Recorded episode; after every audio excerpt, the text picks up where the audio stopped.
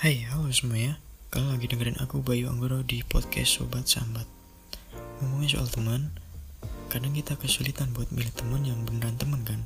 Karena hubungan pertemanan ini juga berpengaruh buat progres kehidupan kita ke depannya.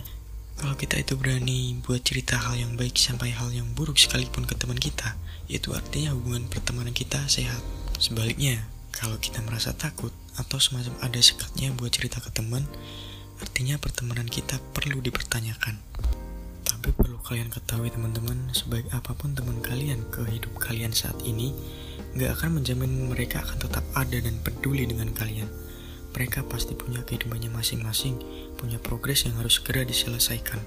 Dan wajib bagi teman-teman semuanya buat jangan menaruh ekspektasi terlalu tinggi ke teman-teman kalian. Teman yang benar teman itu adalah diri kita sendiri Mau di kondisi apa pun dan seberat apa pun kondisi kita, diri kitalah yang paling mengerti. Reswara Radio